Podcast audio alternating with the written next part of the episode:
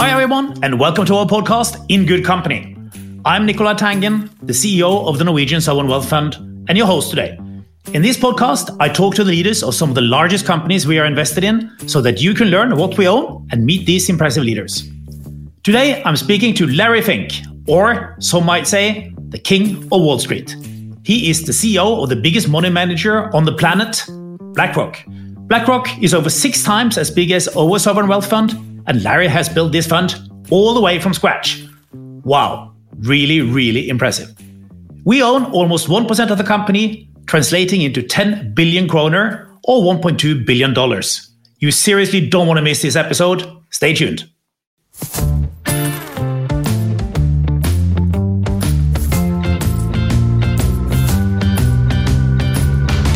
First of all, uh, Larry, uh, very welcome onto this podcast. Uh, we're absolutely thrilled and honored to have you on.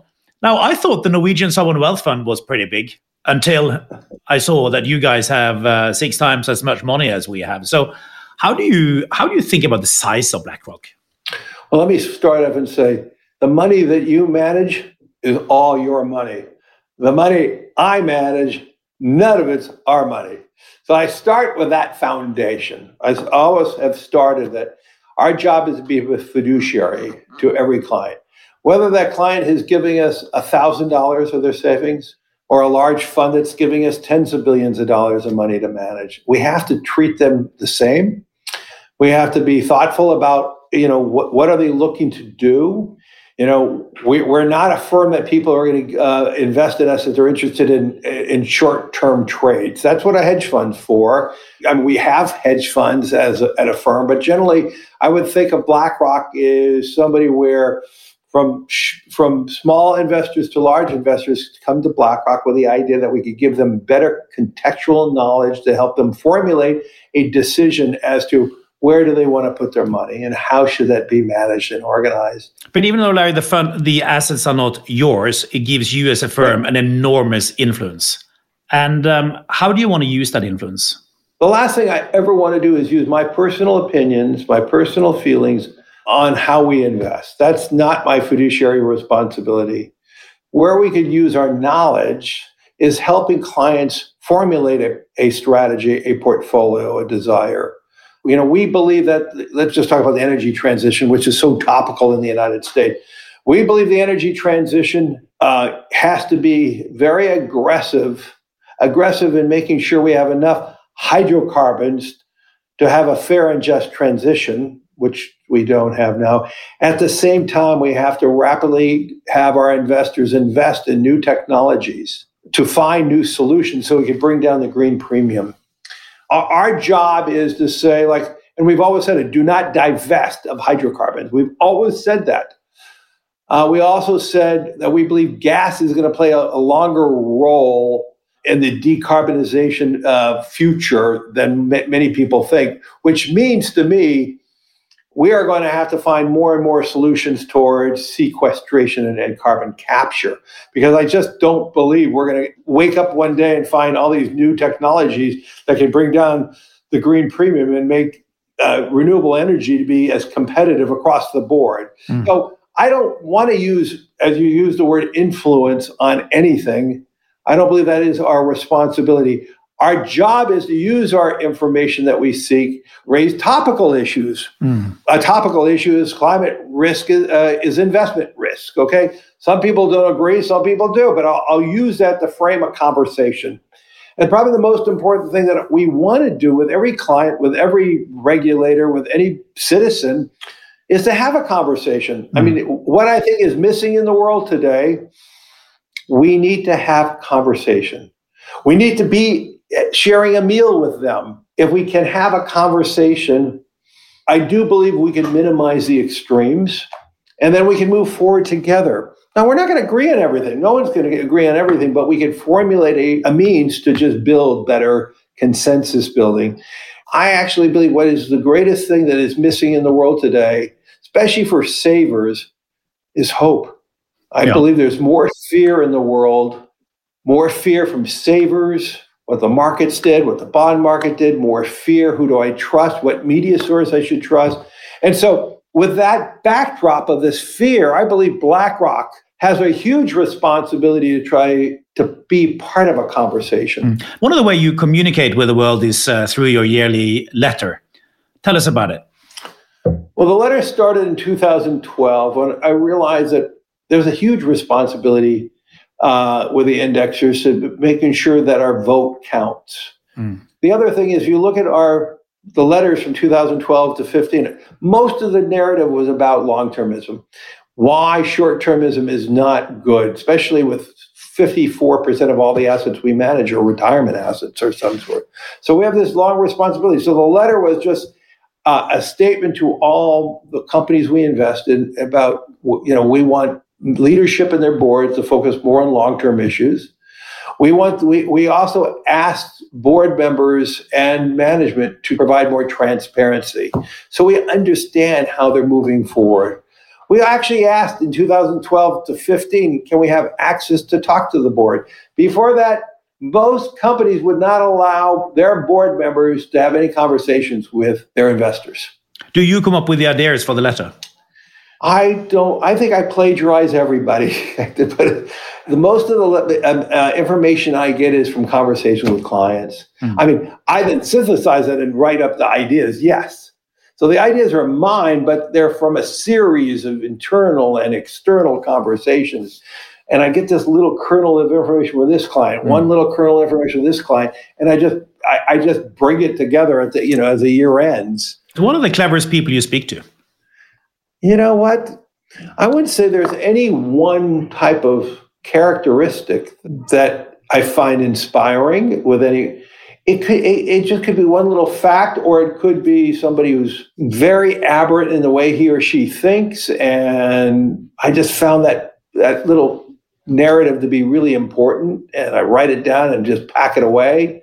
Mm. The other things, because I visit so many clients, Nicolai, you know, after a series of meetings, let's say eight meetings a day for a bunch of days, you can then weave a, a thread of what's on their mind. Mm.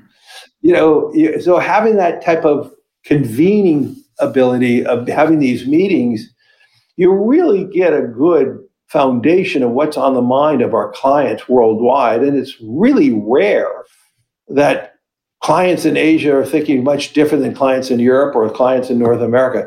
There is that thread, and that's the beauty of the global capital markets. And you know, getting back to BlackRock for one second, one of the most important points why we were successful. We made a foundational belief when we started the company that the global capital markets are going to be the engine of economic prosperity.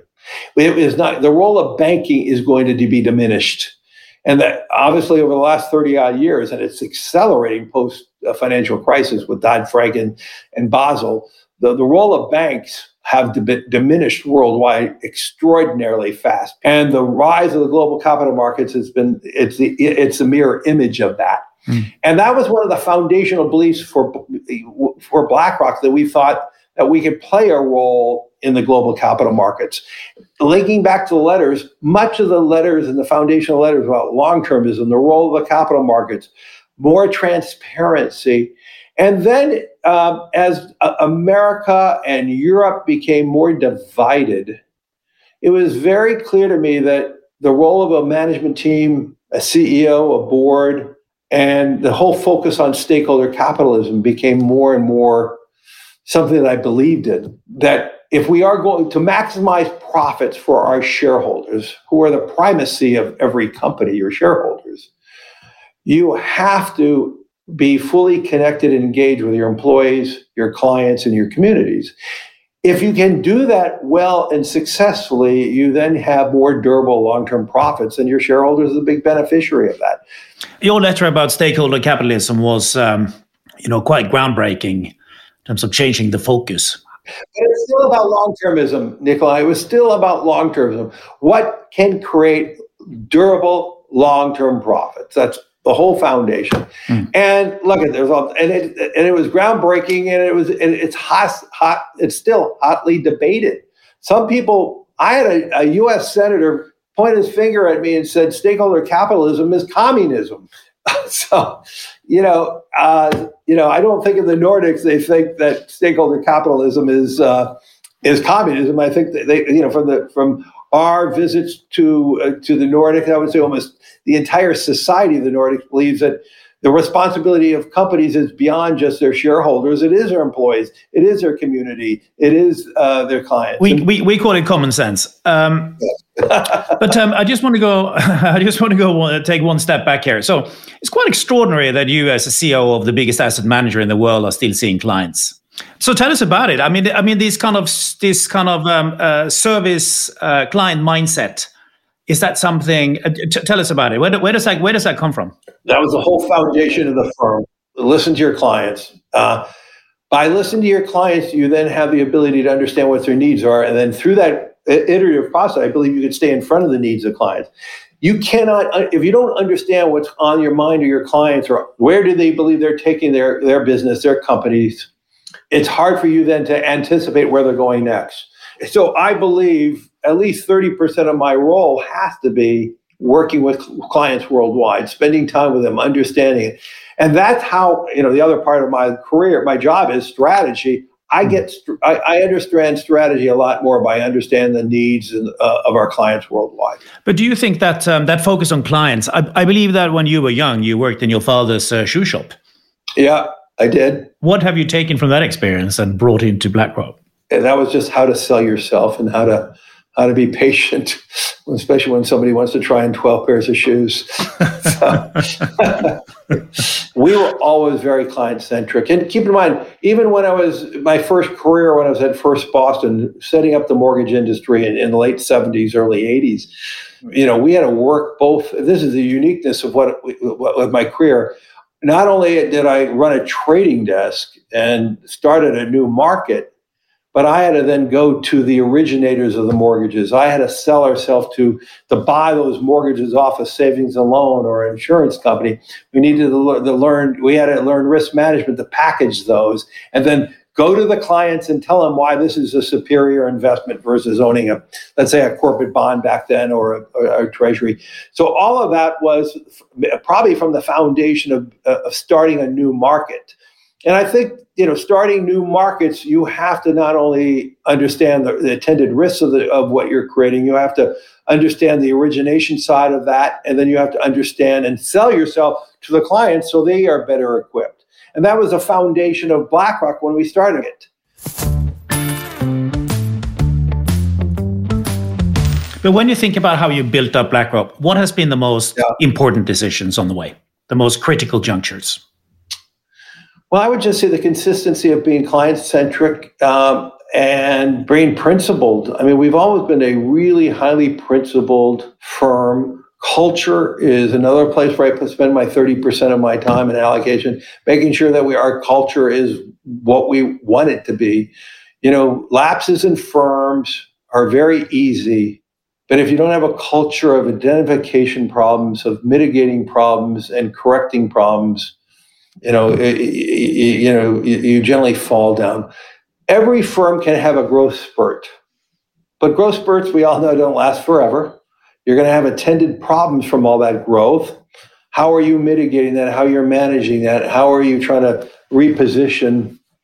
You know, we all live in a market of, that are that is very cyclical and volatile, and you, you need a you need to create a culture that is robust and resilient, that is thoughtful and creative. You need to create a dynasty where people want to be part of that, that they believe in the firm, they believe in the purpose of the firm, and and so to me, if you don't have a strong culture, a strong, purposeful organization, you're going to have bouts of success, but you're not going to have the longevity of success. What's the most important part of the BlackRock culture? We strongly believe in team.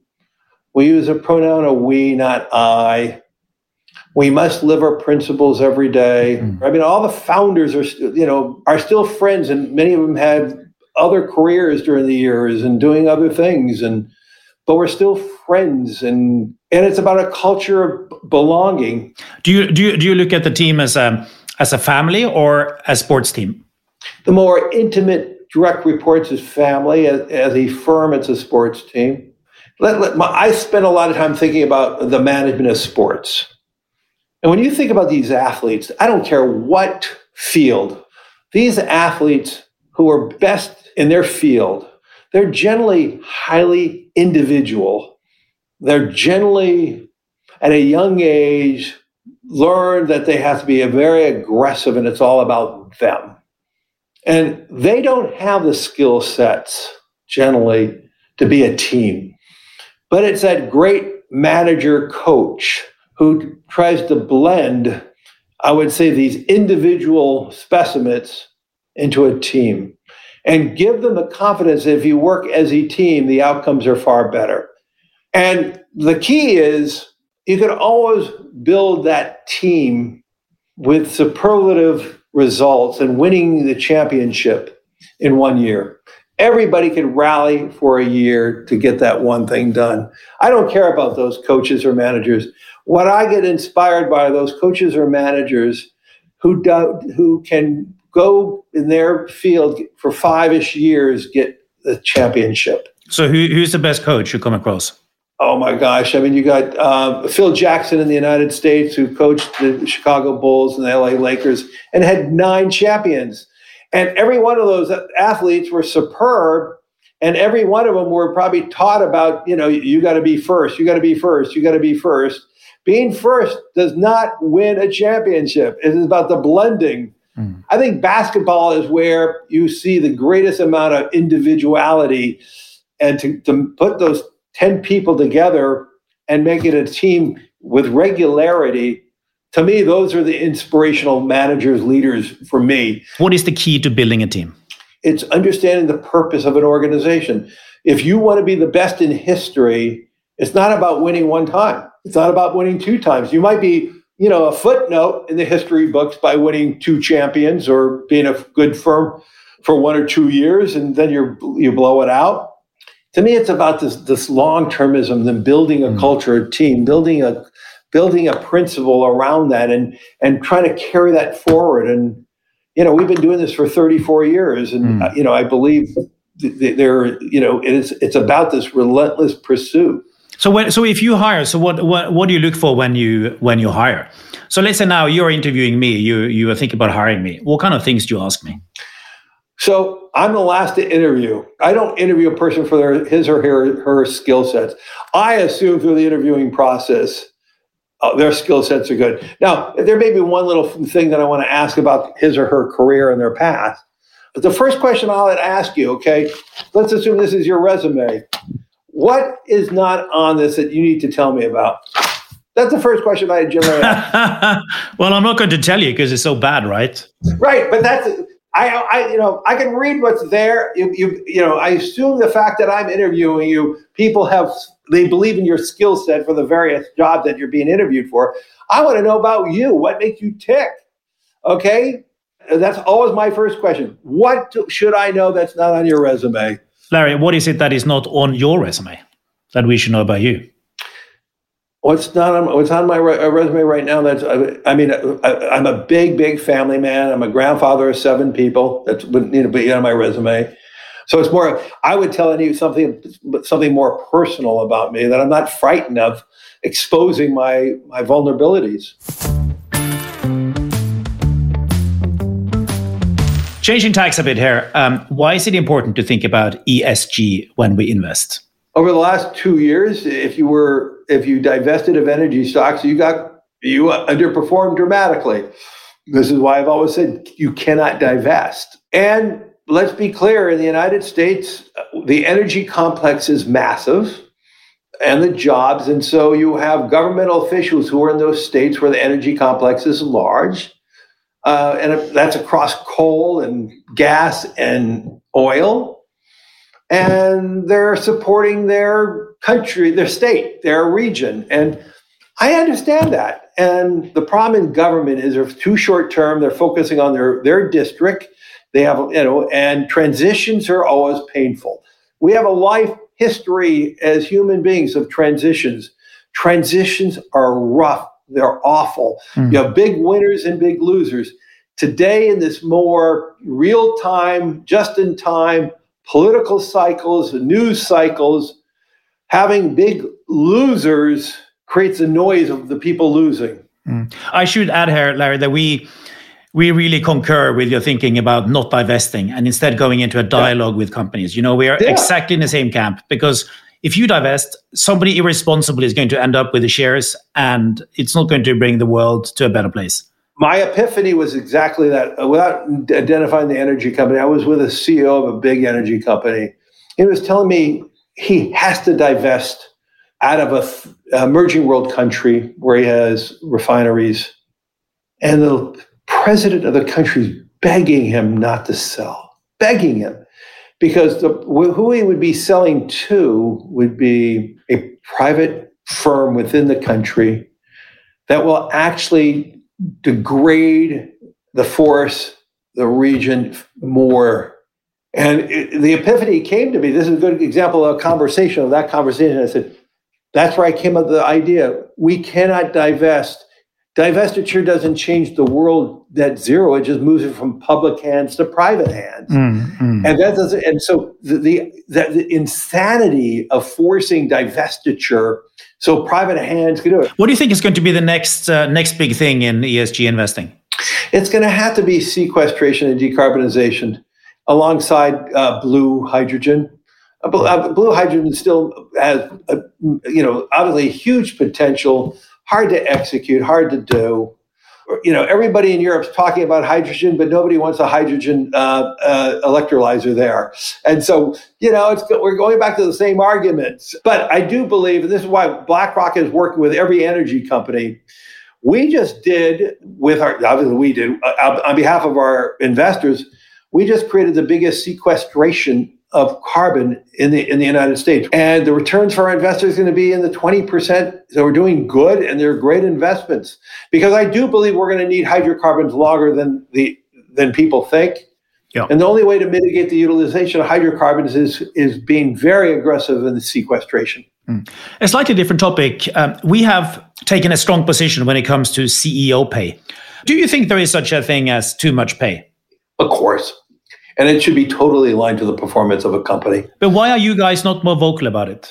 I think we have been. Uh, but let me be clear also, I do not want an arbitrage of private companies having higher CEO pay than public companies. Once again, the, the problem I have is it is more advantageous to remain private or to take yourself private and you can get reaps much more benefits.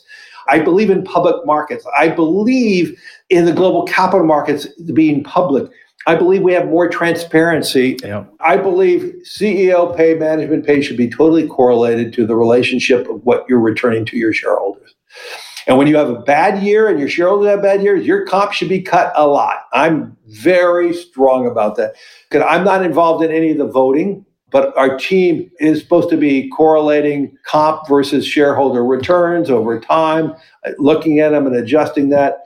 But we are not against high pay CEOs if the shareholders are benefiting too. Now, I believe our views are a little different than European views. So, European views have a more, what I would call a socialistic view, that they believe that companies, uh, public company CEOs should be much lower.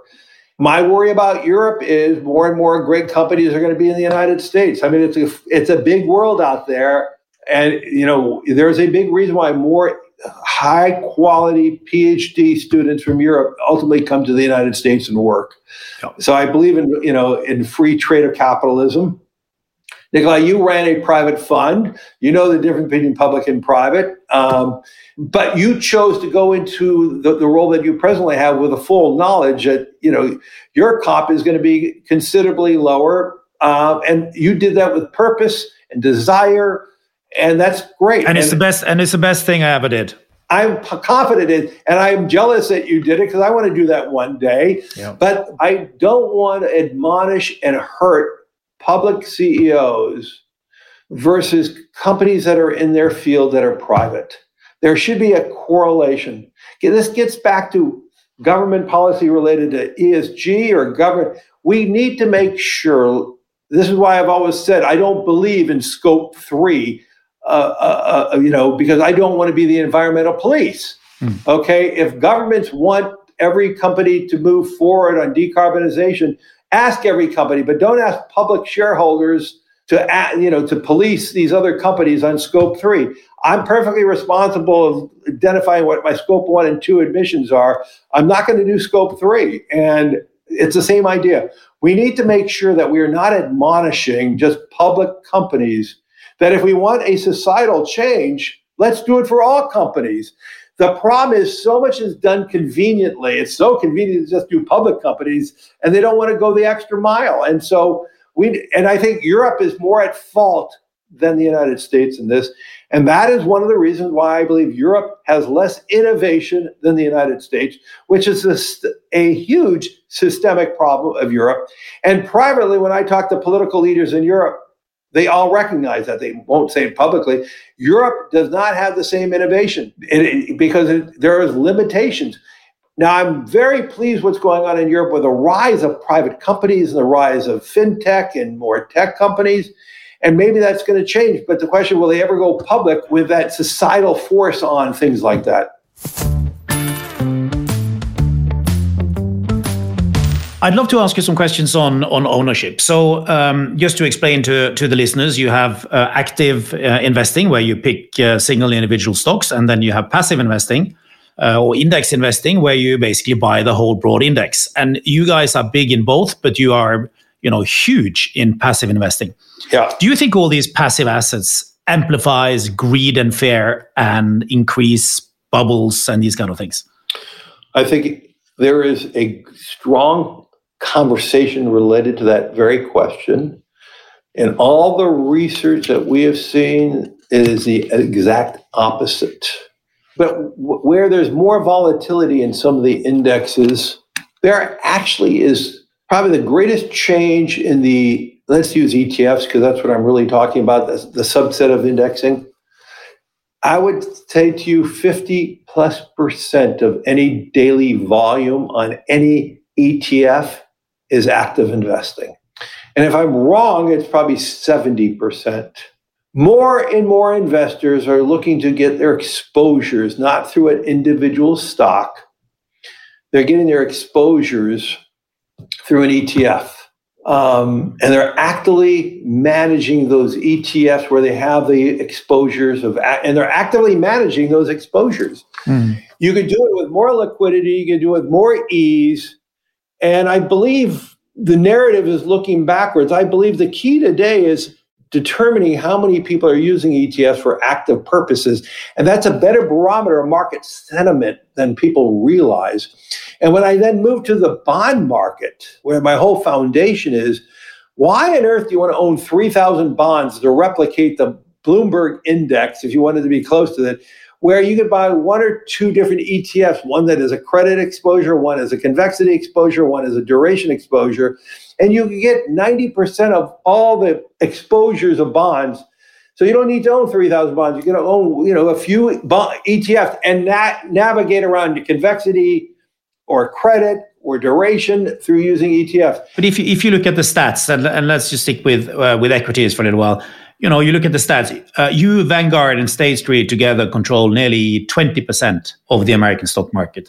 What are the potential problems with that? A year ago, we announced something called voting choice, where we, tr- we developed the technology to give the vote back to the asset owner. And I, I, I did a recent CEO letter that you received, um, and um, we are trying to expand that to retail. We want to democratize all the votes. And if we can democratize, uh, democratize the vote, almost all the societal questions on the role of indexing and its responsibility is mitigated quite extensively. Now, one other new technology, obviously, in, light of all that's going on in crypto, look at I, I, we're not surprised at all these blowups. We're surprised at the speed of the blowups. Mm. We are spending a great deal of time on the architecture of crypto because I believe the future in bonds and stocks is going to be tokenization of bonds and stocks. If we all had a DeFi ledger of every ownership, I don't have to vote on anything. Every asset owner, through their tokenization, we, we know who's the beneficial owner. Mm. And that's why we are spending so much time on architecture of crypto and DeFi. So we believe the applications are going to be monstrously meaningful in the future and we hope there's a future one day when we tokenize all bonds and stocks. Uh, we have we we can identify every beneficial owner across the board. Everybody knows it, and the beneficial owner, whether it's that thousand dollar investor, he or she could vote their shares if they choose to, or the big sovereign fund can do it there, and we are not responsible. I wanted to ask you some um, some other questions. What do you think about the working from home model? Working from home during the first year of COVID, before a vaccination, was so successful. It worked so well beyond any imagination. I mean, all our fears, you know, were were shown that our fears were not necessary. And during that one year, we were able to very well work in our verticals. Everybody hmm. was proper and all that. But over time, working remotely has degraded every firm. It is a breakdown of culture. Young people cannot learn the horizontal across the different components of the business. They don't understand the holistic components of how to do business. They're just in their little vertical. Are you productive at home? Of course not. Not as well as I'm here. I mean, I, am just not. Same here. Same here. No, I'm better than I've ever imagined. You know why? Because I can't walk the hallways at home. I can't walk into somebody else's office. What's going on? I don't. I can't walk onto a trading floor. I could make phone calls. I could do Zoom calls like this. But no, you don't have. The most important conversations are not the planned conversation. The most important conversation is after the planned conversation. Okay, what else is going on? What else? What you, what's on your mind? What, what are you feeling? Mm. That's how you get translational ideas, not vertical ideas. What's the best piece of leadership advice you have ever been given? Be your, you got to be authentic. You got to be who you are. You got to show it. You got to be proud of who you are. I think you said at some stage that you are still a student. In what ways are you still a student? if if I have a bad day if I don't learn two or three new facts every day. I mean, everybody should try to learn something new every day, something I uh, and so to me, if when you stop being a student, somebody is passing you by because another person is learning. And and keep in mind, I mean, I, I came up with that idea from my first career when I thought I knew it all, and the market evolved and changed, and I lost money. Okay, we all do that, and I never forgave myself for what happened yeah, you and your you, because you and your team lost hundred million dollars in 1986. That's at First Boston. Yeah. What did you learn from that? Well, what I learned was we should have been fired the quarter before when we made 140 million dollars because we were taking way too much risk, and it and it showed up the next quarter, and we didn't have proper risk management. And so today, and this is the whole foundation of BlackRock, building a whole firm on risk management and we have now the you know the most important risk management system in the world today Hmm. um, you know, and uh, it's uh, on the back of the, my losses at First Boston on knowing your risk, managing your platform, understanding it. And keep in mind, when, when I first told the story when we started the firm about this whole risk management, and they said, well, is that risk avoidance? I said, no, it's just knowing your risk means when you, if you think you can take more risk, you can add more risk. When you think you're too much risk, you can mitigate it. it. It's just, it just allows you to more properly, systematically navigate your portfolios and understanding your risk during different scenarios. But generally, generally speaking, how do you cope with setbacks? I think this is one thing that's culturally part of BlackRock and it's part of my DNA. When there's a problem, we, you know, I want everybody running into the fire, not running away from the fire. And that's a hard thing to teach people. Um, our job, I want everybody, even if it's not part of their business, you know, help out, run into the fire, try to mitigate it and fix it. You, you know, I don't need people to be standby, you know, watching the fire. You know, and this is something uh, I've always said too. I do not want observers. I don't need people sitting in the in the in the stands. I want people to in the play every day. Uh, using a sports analogy, it's interesting. I interviewed uh, Lisa Su at AMD. She said that you have to run towards the problems, and it seems like you are sharing that attitude. Yeah, because look, great firms are firms that mitigate problems sooner. We all are going to have problems. We all have judgment errors. We all have, and we find an aberrant human being. We all have an issue the faster we identify it, mitigate it, the better you'll be. Great, great firms are not firms who just make tons of money in the upside. Everybody does that. That's when the you know the way you know the the ocean rises and everybody makes more money. Mm. The you know the key of success is through is mitigating problems so you can you can respond. And when you have problems, the amount of management time on the problems is enormous. You don't have as much time being offensive, seeing clients, focusing on the next idea, the next trend. And so the faster you can mitigate a problem, the more you can be offensive again. You meet a lot of people. When were you last starstruck? Gosh, I don't know if I ever was. uh, Why not? We're all people. That's very true. I, you know, we're all people. You know, I mean, we're we all have the same issues. We all generally have insecurities and fears. I've learned that really quickly. I, I'm never starstruck. I mean, I enjoy people, so I love being with people. To me, this is just part of our lives. Um, if I had to say I was starstruck, but I was an observer, I was in the audience. I was starstruck at the uh, majesticness of Bruce Springsteen when he did his show on Broadway and the stories around his songs and his life. You know, to me, that is that is a moment where you, I could always relish. Yeah, yeah. My last question to you: We have um, a lot of um, well, we have got thousands of students listening into this, and um, what is your advice to young people? always focus on what you're passionate about, what makes you move and inspire you, and go into that field. Never go into a field that you're doing it because your parents want you there, or you might make more money, or you might have more influence.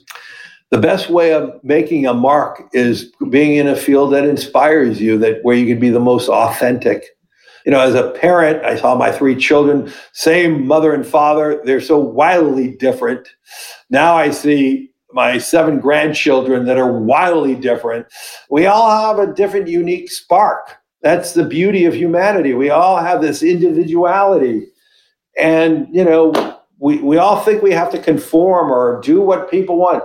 And that, you know, those, you, you generally are not successful there go into the field that totally inspires you, that gives you a smile, that you can differentiate yourself, that you can really build something and grow into something. And, and you know, and, and your first job is never your last job in most cases. Go, you know, go. Your first job should be go where you can learn the most. Mm. And the one thing I say, because we this year we hired 540 young college students. Um, when I give my speech to them, I say, if you believe your days of learning are over, it's time for you to leave BlackRock. If you don't believe you're a student and the demands on you to learn more and more now, you're mistaken. Um, you know, you just acquired your entry level to get into this job. Okay, you're starting at ground zero. You may have been the best in your class. You may have been a great athlete. You may have been whatever you were, but now you're starting at ground zero with so many other people. How do you differentiate yourself? Is being your authentic self and then being a student. And when you stop learning, you're you're not going to be uh, at the finish line with somebody else. Great. Well, you for sure are your authentic self. And uh, Larry, it's been tremendous, an honor and a pleasure to have you on the podcast. Thank you so much. Nicolai, thank you. And thank you, uh, everyone at Norges, for the partnership, the relationship, and I am confident there's so many things we will be doing together in the future. Wonderful. Thank you so much.